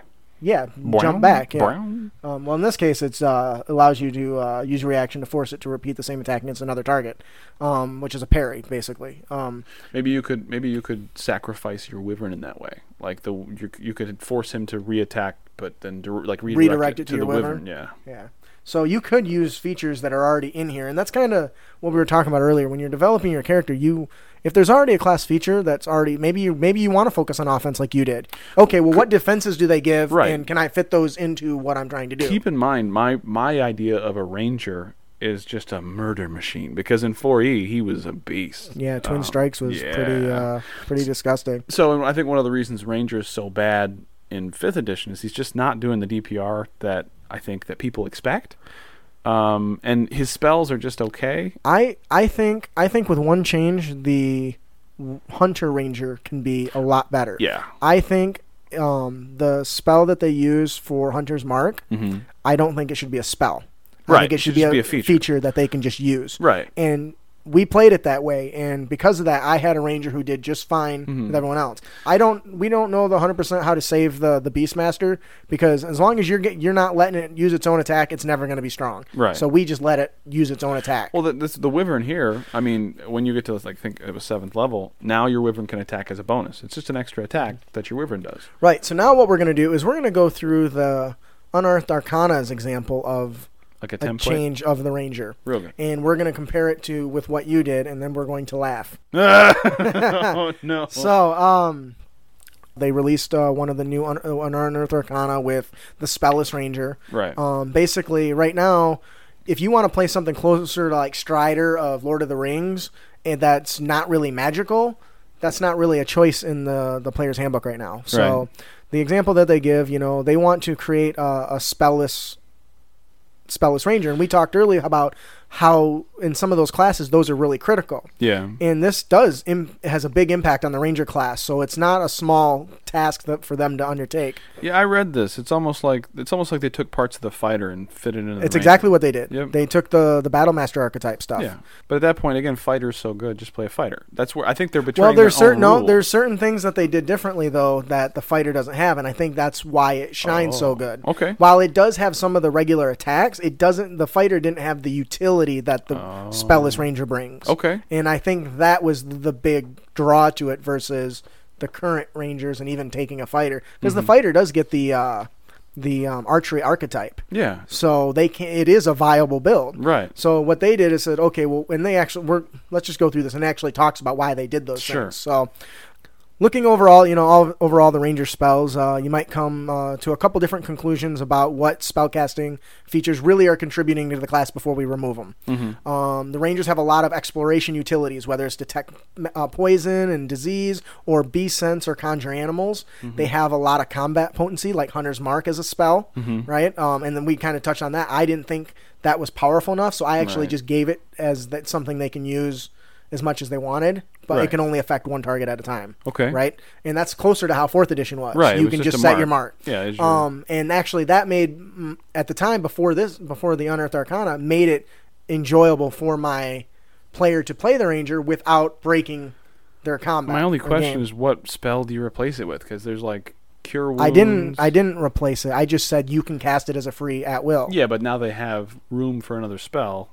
and, Yeah, like, but they only have like two spell slots at level like three. three. They have level. They have three spell slots. No, he's not a wizard. You know what I mean? It's just, Right, and- but his but his spell like the choices he has for spells is so paltry that if you give them Hunter's Mark as just a class feature, okay, that's fine. They were going to take it as a spell anyway. But Right. What do you replace it with? You well, know, you could replace it with anything. You know, we, we we force them to take. They might take cure wounds, but they don't have to. They should. Their, their spell list is actually pretty nice size. Hey, whether it's a utility like entangle uh, entangle shot or and whether you get um, to use it once every three times you come out to play, you know, so you have thirteen uh, spells at first level. to choose thirteen from. spells, and like five of them are any good. You're right. There's not a super huge list, but for level ones, I mean, you're not meant to be a primary caster. Right. Which is the So- problem with rangers because why give them spellcasting in the first place if you're not going to help them? and that's kind of what this UA is talking about is Right. that it's meant to be utility abilities. Um, so uh, they're looking at some of the other things. You get some restoration and detect poison. We kind of t- uh, detect poison disease. We talk about that. Some utility, spike growth. You know, conjure barrage. And at some levels, at Rich Rain, the Ranger gains new uh, spell levels. This uh, this is the only real class feature the character receives. As a result, the Ranger will really need additional class features to kind of level off the ones that we're removing, right? Right. Since they're not going to have spells at all. So, given the usefulness of Cure Wounds, right? You would would you agree that that's one of the better spells on that spell I would list? pick it almost always. Um, Yep. So, and that's kind of what they talk about. Says we got to make sure that they at least have access to some sort of healing curative. Yeah. yeah, if something. if we can't give them cure wounds, what can we kind of give them in in in place of that? you can make Goodberry a class feature. Oh, there you go. That could be something that they can just scrounge around and look for, yeah. maybe. Um, additionally, since the ranger is you know uh, likely in need of some extra combat utility uh, that those spells usually provide, Mm. Mm-hmm. um, we need to make sure that we add we're uh, we're going to add something in addition to that. In this case, combat superiority stuff from the battle Fighter. master fighter, right? Right. Right. um, those maneuvers give you the utility that they're losing from like the ensnaring strike or the bur- uh, what was the other one something barrage A little Um, extra damage too. yeah conjure barrage um, uh, they do kind of touch on that you want to make sure that the ranger doesn't outshine the battle master fighter with those They're not gonna. techniques right well it, it, it, de- it depends if you give them too many of those Right. it, it could Right. you know i might give you only two maneuvers but if i give you like six superiority dice Right. you're then going to outshine that right yeah. Absolutely. are you sure No, I'm just fucking with you. i fucking hate you the ranger's not going to outshine the fighter. God, I mean, he's going to have less hit points. He's going to have less armor. He's going to have. He's not going to have. You know, the, the, the class features you get with fighter are phenomenal, and then you're going to have multi-classing options too that the fighter's going to benefit more from. I mean, the ranger needs help, and I, I do think that this is a good start though. I- right I think that this would be a good thing where if you use the spellless ranger and then maybe give him a homebrew class feature like we're talking, he's probably super viable and could be really fun. And then, like maybe don't give him a combat focused homebrew feature. Mm-hmm. You know what I mean? But give him something for mobility or for stealth or for you know something. Well, he already gets the favored terrain stuff, which really helps with mobility. right sometimes um, Doesn't it increase it's- your speed I when you're think in your- it's one terrain though, or like Well, right, right. Yeah, to begin with, it's like yeah, I'm real good over here, but piss on mountains, you know, and I can't, I can't do it. I've just got these weak ankles, man. So, uh, once we've kind of given them they've, the kind of the combat superiority dice from the battle master, um, there's not a whole lot that they they really change anything out until 9th and thirteenth levels. What are they Uh, gonna- uh, those are uh, gaps where they really need to uh, place some exploration focused mechanics to kind of offset what they lost. okay, Uh, the first model in this case that they look at is like protection from poison spell, Mm-hmm. um, and kind of also gives the uh, poultice that they're cr- using in place of healing an improved effect, Yeah. right? Which is kind of equivalent of scaling with spells. Okay. Did they get a poultice feature to start with? Yeah. The second thing that they wanted to model was the conjure animal spell, which that can be great for exploration as well as combat scenes, right? Because Right. you just whistle and fucking apes come not probably well apes or beasts you know come flying through out of the woods and landing on people like Planet of the Apes, Right. which apes are awesome by the way. In general, like, are you are you pandering to the ape and uh, listeners you have? Well, I assume anybody the two people that are listening to the show must be apes because that's about as interesting as the show is Damn. sometimes. oh wait, no, you're listening right now. God, To my I voice. didn't mean That's to. See, this is this is terrible. You tricked me into being your third listener. I'm in trouble. uh, all right, so um, at 17th level, we have a re- another gap that's being left because of uh, spells being missing. So Right. um, they're going to add improvements to combat superiority, and then finally, uh, they they needed to really consider the impact of these changes on other class and. How are they going to affect those other classes? Are they going to outshine them? Anything like that? Obviously, you're pretty Right. hell bent on fuck no, they won't. because I mean, For- like- yeah, like I say, it's he's not going to beat the fighter. Additionally, since primeval aware- awareness uh, requires the ranger to expend spell slots to activate the class feature, they end up choosing to modify the feature to allow the ranger to use it and regain it after finishing a short or long rest. So instead of relying on burning these spell slots, they can just use it so many times between engagements, which is pretty good. The same thing as yeah. See, look at this though. All right, so so if we're, if we're going to talk about efficacy versus cure wounds, the poultices you create cannot be applied by anyone but you. Um, I don't understand why. Poultices, Can anybody else cast your cure wounds? Well, no, but poultices. I are- don't see how that's any different. poultices are poultices. I mean, if you create a, an item like a poultice, if if someone is trained in um in uh shit, what would it Medicine. Eh. be? Medicine. If someone's trained in medicine, they should be able to apply your poultice. and, and, and I'll tell you what, as a DM, right. I would allow that if you were trained in medicine. Right. So I think that that's an easy one to deal with and overcome. Correct. Some say, well, o- it says, uh, can I apply this? Well, it says only he can. Well, I'm trained in medicine. Oh, that makes sense.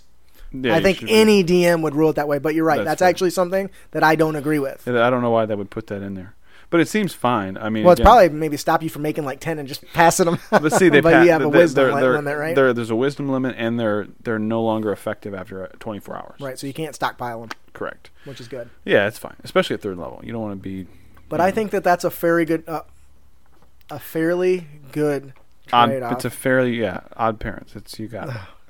um, but you're right. I do think that I would also allow somebody that's trained in medicine to do it. For sure. to uh, spread it. That is our. So, do you have anything you want to touch on about cla class building before we head out? No, I mean we've talked about clowns. We've talked about Martin Lawrence and the Black Knight. We've talked about my pretty good dragoon that does need work. But let's be fair, I did it 15 minutes before I came out, so Did you really? yeah.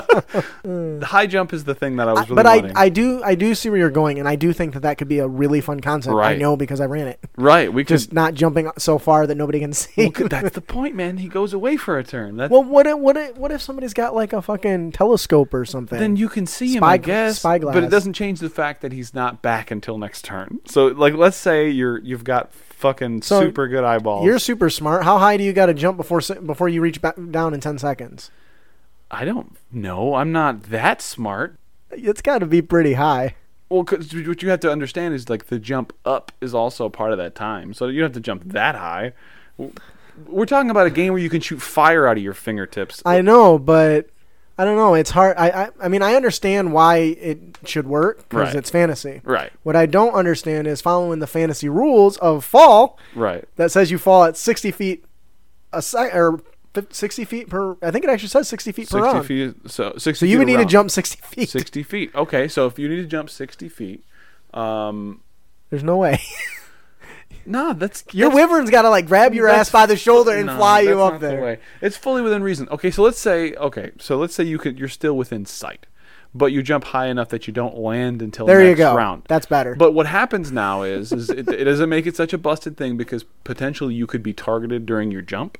oh, you certainly would be. So, I mean, I guess you know, you'd have to you'd have to be able to, to fend off attacks if that was the case, and that's cool too because you kind of work like a you work like a flare for your team if you want to distract a large Yeah, monster. distracting 'em. So now you've jumped way up high, and you you're delay you're you're you're out of the way for most attacks. Like if they're doing an area of effect attack, or like if there's something in the environment that you want to get away from, right. you can use your jump to do that. and That last that them makes a out. lot more sense to me than jumping Right. until you can, nobody can see you But no that's, more. that's why I brought this is so we could hammer out the details and like kind of come up with something interesting. The spellist aspects of the ranger, these maneuvers, they're they're not replacing the hunter archetype. So you're still Right, so right. you're still getting the hunter archetype. Now, what's cool is if I'm not mistaken, those maneuvers happen alongside an attack, right? yes. So potentially, if you were to use this homebrewed version of Dragoon as an archetype and pair it with the Hunter. spellless hun- uh, spellless uh, Ranger, you could have these really neat maneuvers that go along with your jumps, Right. um, which could be really sweet. I think there's one that lets you shift two squares after you. Uh, I say squares, but let's leave. let- let- Squares, he means 10 feet. yeah, so the, the biggest one lets you shift away after an attack. So let's say you jump and you land next to the guy, you could shift away when you're done. You know what I mean? Um, you still end your turn, but because of the maneuver that happens as part of the jump. Yeah. So in, in fifth edition, they, would- that would be similar to disengage. So Right. they could disengage 10 feet. I believe Something I- like I- that. I believe there is a maneuver that lets you do that. So, i- if we hammered out this this dragoon sketch into something that actually functions as a ranger archetype and paired it with this spellless hunter, that could be pretty powerful and fun. I would agree. Maybe that's Uh, something we can work towards and we can post it for the uh, Yeah, man. the listeners. I Sounds like a definitely will good go through plan. and do it at some point. But anyway, I still want him to be able to jump so high you can't see him. That'd be pretty Fair cool. enough. So that is our uh, main topic of the podcast: creating custom class options. Before we move into our Unearth Tips and Tricks segments, we'd like to take a minute to thank another one of our fellowship members, Loresmith. All of Crit Nation has another chance to win a wonderful prize each and every week. That's two. Each episode, we will draw another lucky subscriber's name, and they will win the best-selling adventure, The Claws of Madness. Lore Smith is a small indie team of creative artists who remember exploring the realms together with friends, finding incredible places, and meeting colorful characters along the way. They set out to deliver an experience that sparks those lasting impressions that push them to create the f- their first standalone adventure, The Claws of Madness. This best selling adventure is one you don't want to miss. This week's winner is the Eye of the Wise. We needed a drum roll. comes crashing down and it hurts inside. You stand, it don't help to Uh, congratulations to Eye of the Wise. Um, if you enjoy the adventure, please let Lore Smith know or send us an email and let us know. Make sure to give him a five star rating. Now, moving on to our favorite subject, our unearthed tips and tricks. If you don't know, since Cody, since you're new, Mm. our unearthed tips and tricks are several little segments where we've come up with creative content for DMs and for players for them to use in their games. Additionally, we offer little tips and tricks of little things that they can do to help improve their game. Our first unearthed tips and trick is our character concept. This week we have the Wizards Inc. Now, this one actually might require a little bit of DM discretion because it's kind of out there, but the concept is the wizard actually maybe he's really forgetful or he constantly loses his his spell book so he decides to just start tattooing all of his spells all over his body so that he can't lose them Was that Christopher Nolan movie that was like played in reverse or in segments? God damn it! i don't think it was called that And su- It's super was not. God damn it! It was. um Anyway, that kind of reminds me of that. He used to leave notes for himself. He was super forgetful. So a wizard that has to leave notes all over his body, I think, would be pretty neat. well it'd be it'd be pretty funny too because i can just imagine the player describing it well wait wait i'm gonna i'm gonna chance a spell i hold i hold up my arm and i twist my arm so he can read around the underside of it or something stupid like that or he's got mirrors to Memento. I think it was Memento was the name of the movie. memento i Yeah. haven't seen it but i'll have to watch that Yeah. Um, but I can as- I can envision him having like mirrors so he can see tattoos that are on his back and Right. stuff when he's when he's when he's preparing his spells. Does he have dark vision? Um, Because de- he's fucked if not. well, it, de- it depends. Um, really, they re- the, the way I understand is they just prepare their spells at night, so as or w- after they're they're resting. So Right. at that point, once he's been able to read them, he's probably fine. but his memory sucks. yeah, well, let's hope we can hold on to remember him for See? a day. That's the thing. But I mean, and it doesn't have to just be member. Like we talked about, maybe it get, he it gets left somewhere all the time, or he loses it, or it's constantly being stolen because he'll you know go out for some weasel legs or something and leave his book on the counter. Weasel legs? Weasel legs, Is that what he calls his member? maybe I don't know. Mm, boy, let me get that weasel leg. if it's in a spot where he can't read, if he is the type of character who carries a familiar, maybe he uses his min- familiar to read what's on his back. Oh no! You don't like that? Crack! Fireball! Maybe even if it backfires when you roll a really low number, that you just blame the familiar for Yeah. enchant- for telling you the chant wrong. right. I don't know. I I think that this would be a really fun uh, concept just from a role play aspect. Okay, so to me, it would be funnier if you wrote your spells on your familiar.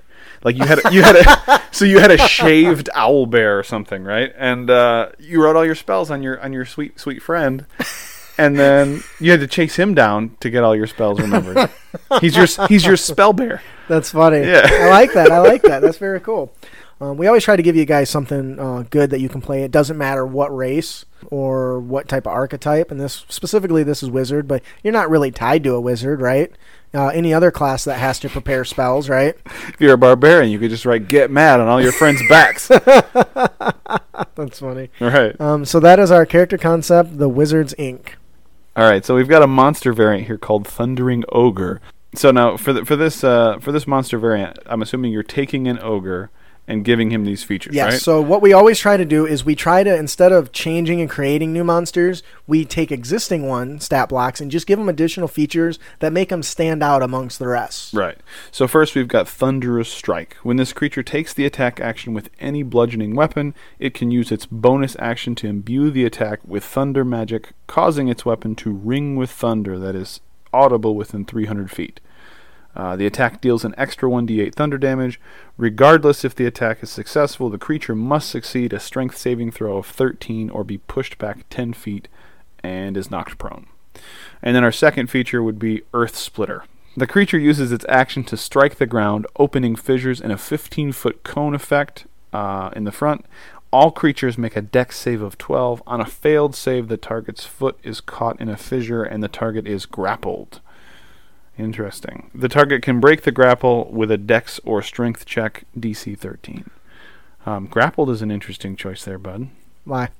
because his foot stuck in the ground. Is, is, is the ground the condition the it's called a condition and f- it's a condition which means it's movement zero Really? So Yeah. it's not restrained, like in no force? restrained is its own condition What's the difference? uh grappled take is just yeah grappled is just zero movement Okay, so rooted then I would I would probably, but I guess. but that's not a game it's not of- a condition grapple. That's asinine.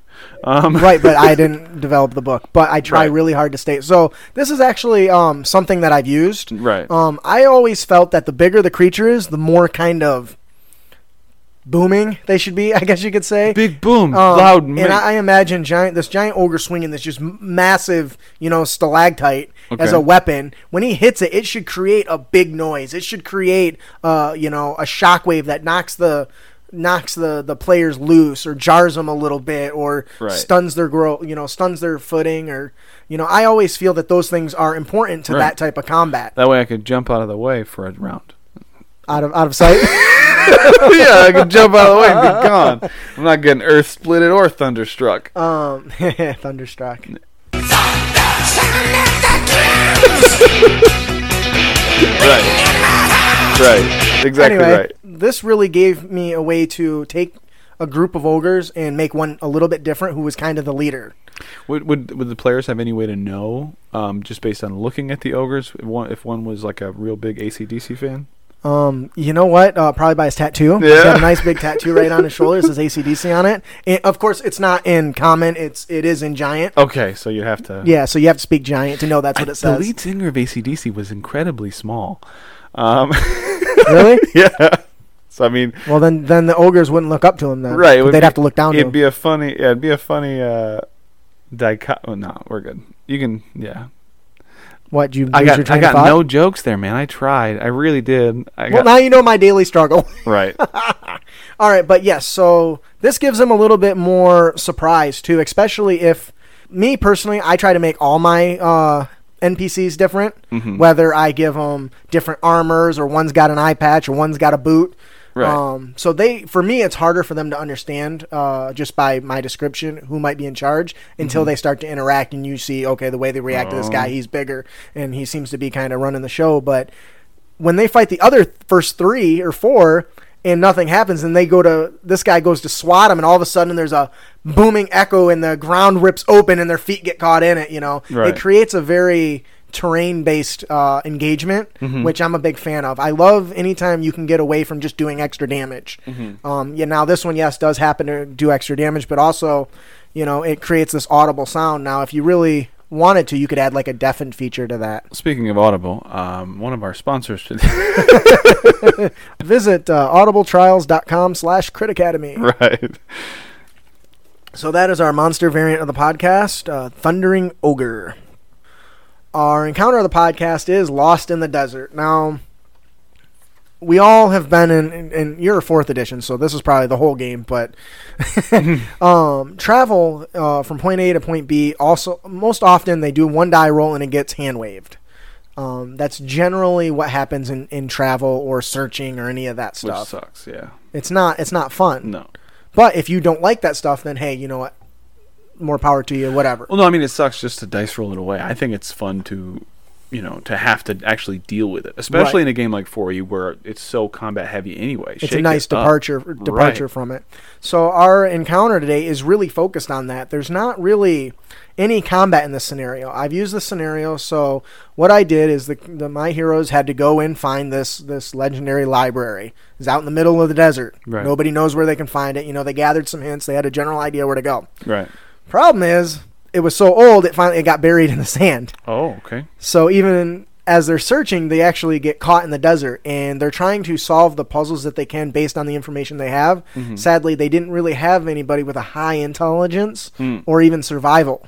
So it made the encounter that much more deadly. see. I'm not even kidding about deadly. I lost a couple people, but the point of the adventure was to tax them in a way that wasn't uh you know, draining their combat resources. Right. So some of the things that I ended up doing is starvation because they didn't have somebody with sar- uh, survival. Finding food in the middle of the desert was a much bigger challenge. Right. Um, they began to get weak, and you know, in fifth edition, they have exhaustion, um, and they have rules for hunger, and but mostly dehydration is the big one, where if you don't get so much to drink after a certain amount of time, it can kill you you know, because we didn't have the person that could identify the differences between poisonous plants and non-poisonous plants, they ran into plants that somebody ended up getting poisoned. Another person got a disease while they're out in this desert for like a, I think it was like uh, three weeks or something like that. The ones that did survive.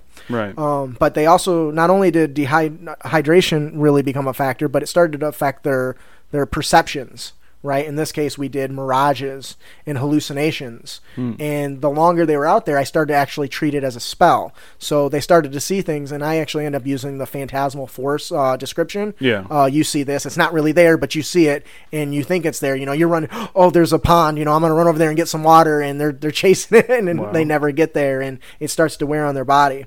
Some other things that you know you can end up doing. We did. I did a stand, sandstorm where they had to camp down for the night, and they had to improvise a tent because they were slipping and falling down dunes throughout their travels, and they started to lose stuff. I'm just listening to Sandstorm now. yeah. That's the way we work.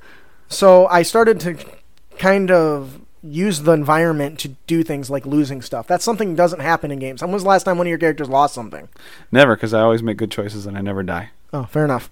um, you know, they would they, they got so exhausted they started tumbling down dunes and dropping and stuff. So when it finally came where they had to escape the sandstorm, Yeah. they were mi- missing some critical em- equipment to set up like tents and stuff, which end up just blowing away through the sandstorm anyway. I need every time you play. Every time you say Sandstorm, I need you to be playing Sandstorm. so Oh, good. Um, some other things that we did is, you know, I ended up having uh, quicksand and shallow mounds, things to swallow the players up. Right. Um, now, as long as people were helping them, it wasn't a big deal. But at one instance, they all fell in. Oh boy. So getting out ended up taking so much work and effort. They suffered level Let's just exhaustion. camp out in this quicksand. it's nice and relaxing, like a mud bath. right. But you really want to. Sometimes it's important to have those experiences that aren't combat related. Man, we were stuck on this ghost boat for like f- five encounters. Um, and my buddy, his name is also Cody, fucking hated this boat. I, I- if we ever play D and D again, I don't think he'll even get on a boat because of the uh, the, the time we spent on this boat. And uh, like we used to play from you know nine o'clock in the evening till like four in the morning. Jesus. We would play these super long sessions. So by the end of it, we'd be delirious. Um, and by the time we found out that the, the ghost was a boat, my buddy was like, "Is the boat a ghost?" And so boat a ghost was the name of the boat from then on.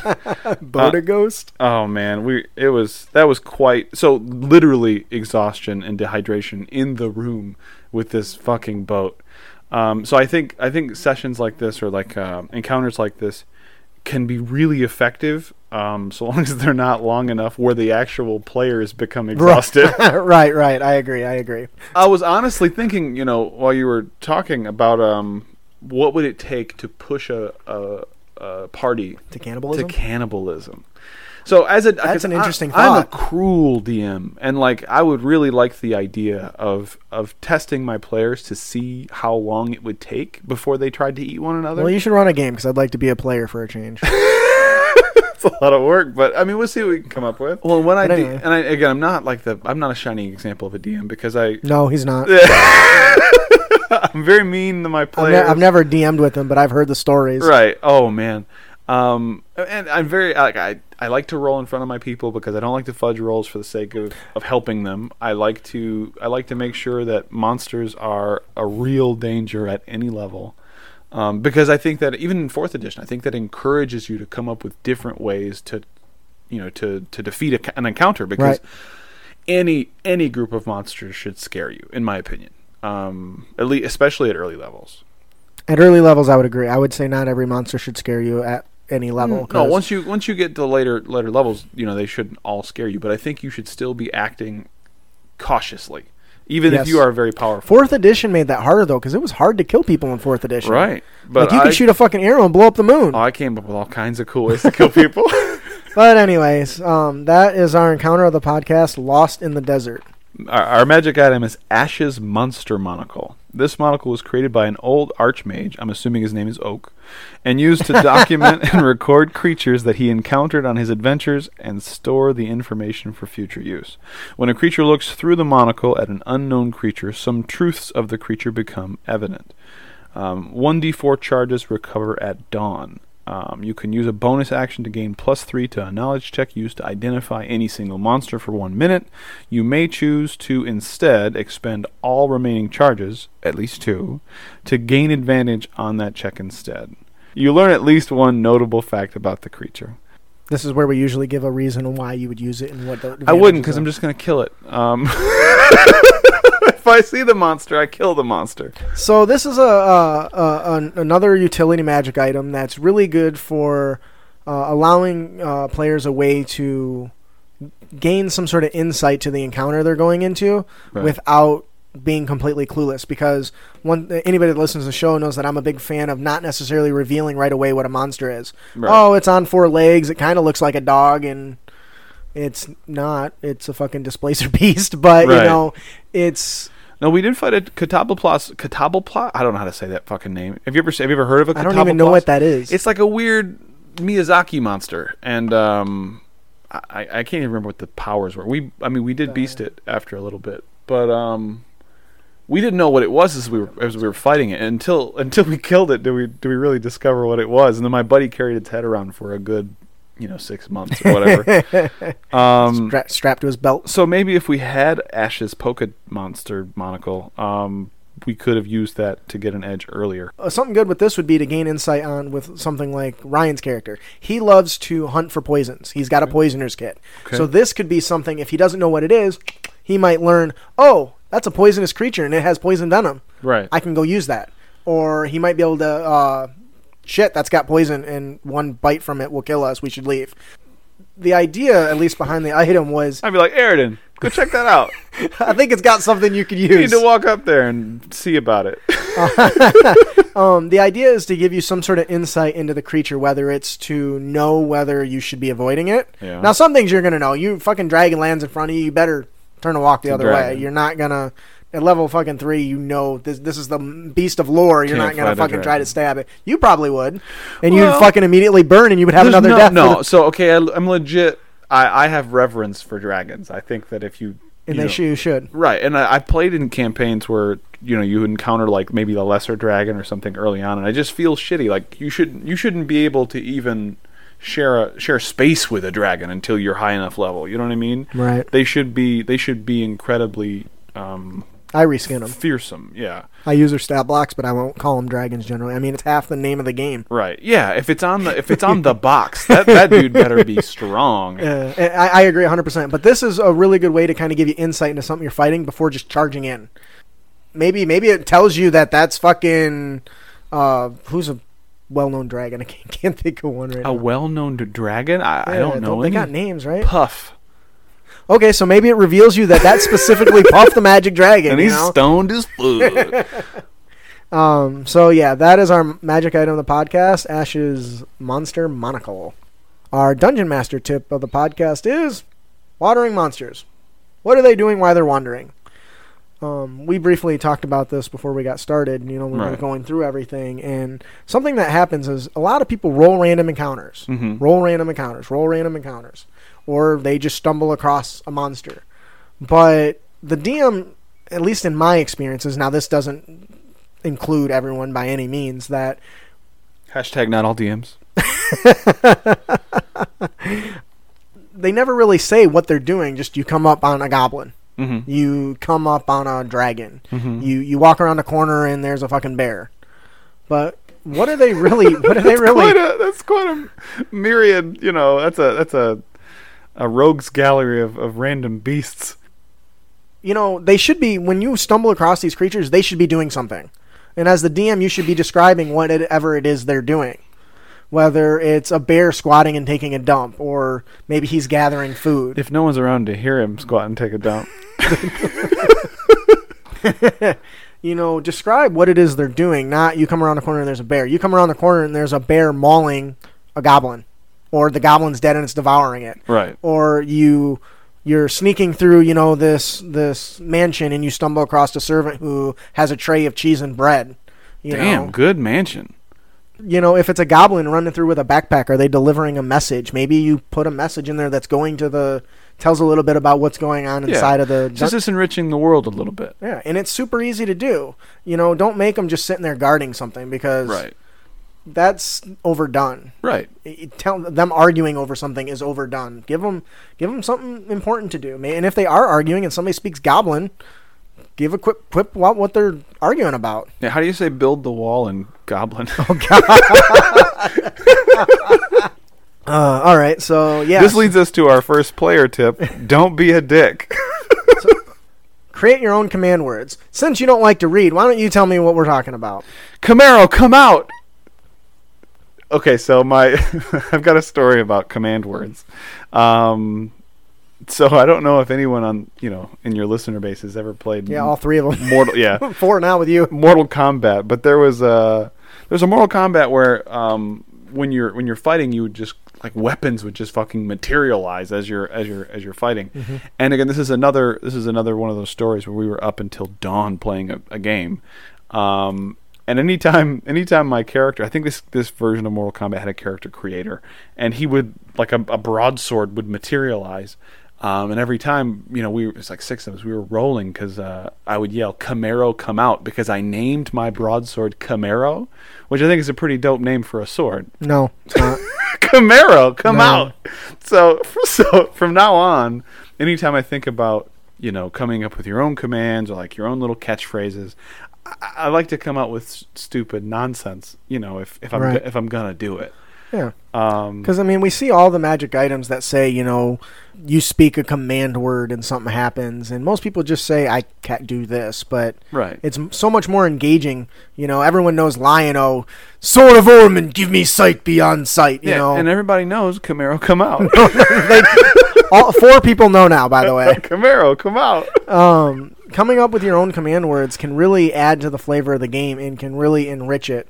when I got my first flaming sword, I was reading Aragon at the time. So when I, my command word was Brisinger, which is burn or fire or flame or something in Elvish in that world. Right. And you can come up with any combination of words, Camaro, come out, whatever. um, so good. But it, it that'll help become make it memorable. Right. You know, Okay, and yeah, that that's was- really that the was 10 years That's ago. really the goal of the game is to make moments memorable. And you know, uh, one of my buddies had a uh, we actually had a magic item called the power pole, which just extends. I've got that. So on. his whole command word is power pole get longer.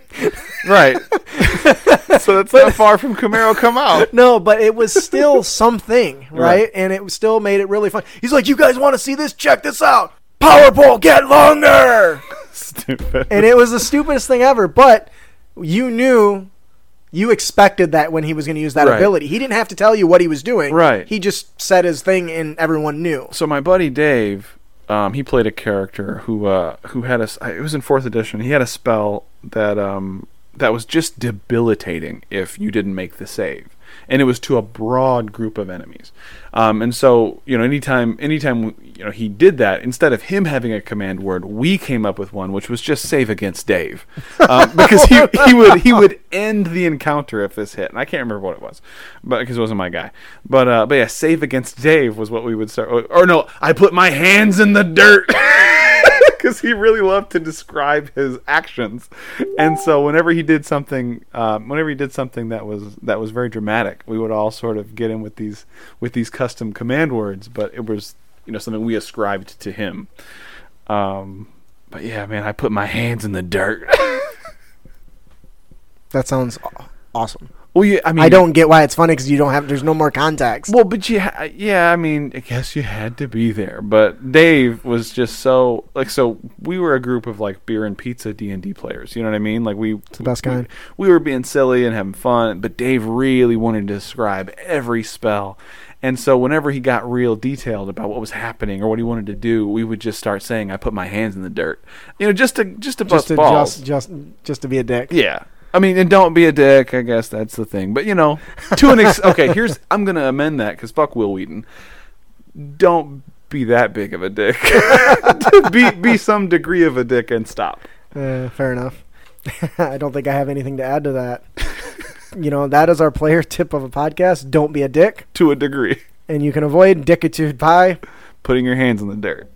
and creating your own words, creating your own command words.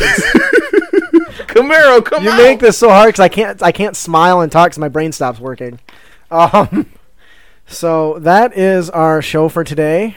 Please join us for our next episode where we'll hear feedback from you, our heroes. We will be discussing D and D online play through Roll Twenty. Right. If you have any feedback, tips, and tricks or topics you would like us to discuss, please send them to us. You can email them to us at critacademy.gmail.com or find us on Twitter and Facebook at critacademy. We hope you've enjoyed your experience here at Crit Academy. If you did, you can help others find our show by leaving a hopefully five star review on iTunes and Stitcher. Also, be sure to give us a like and a share on your social media. Make sure to subscribe to our show at critacademy.com so we can help you on your future adventures as well as have a chance to win cool prizes each and every week. You will also find links to our fellowship members there as well. I am your host, Justin. And I am your good, good Cody. You're what? Your good, good Cody. You special. We can do it again if you want. No, that's fine. you just got to finish the line. Oh, fuck. Thanks for listening. Keep your blades sharp and spells prepared, heroes. Ooh.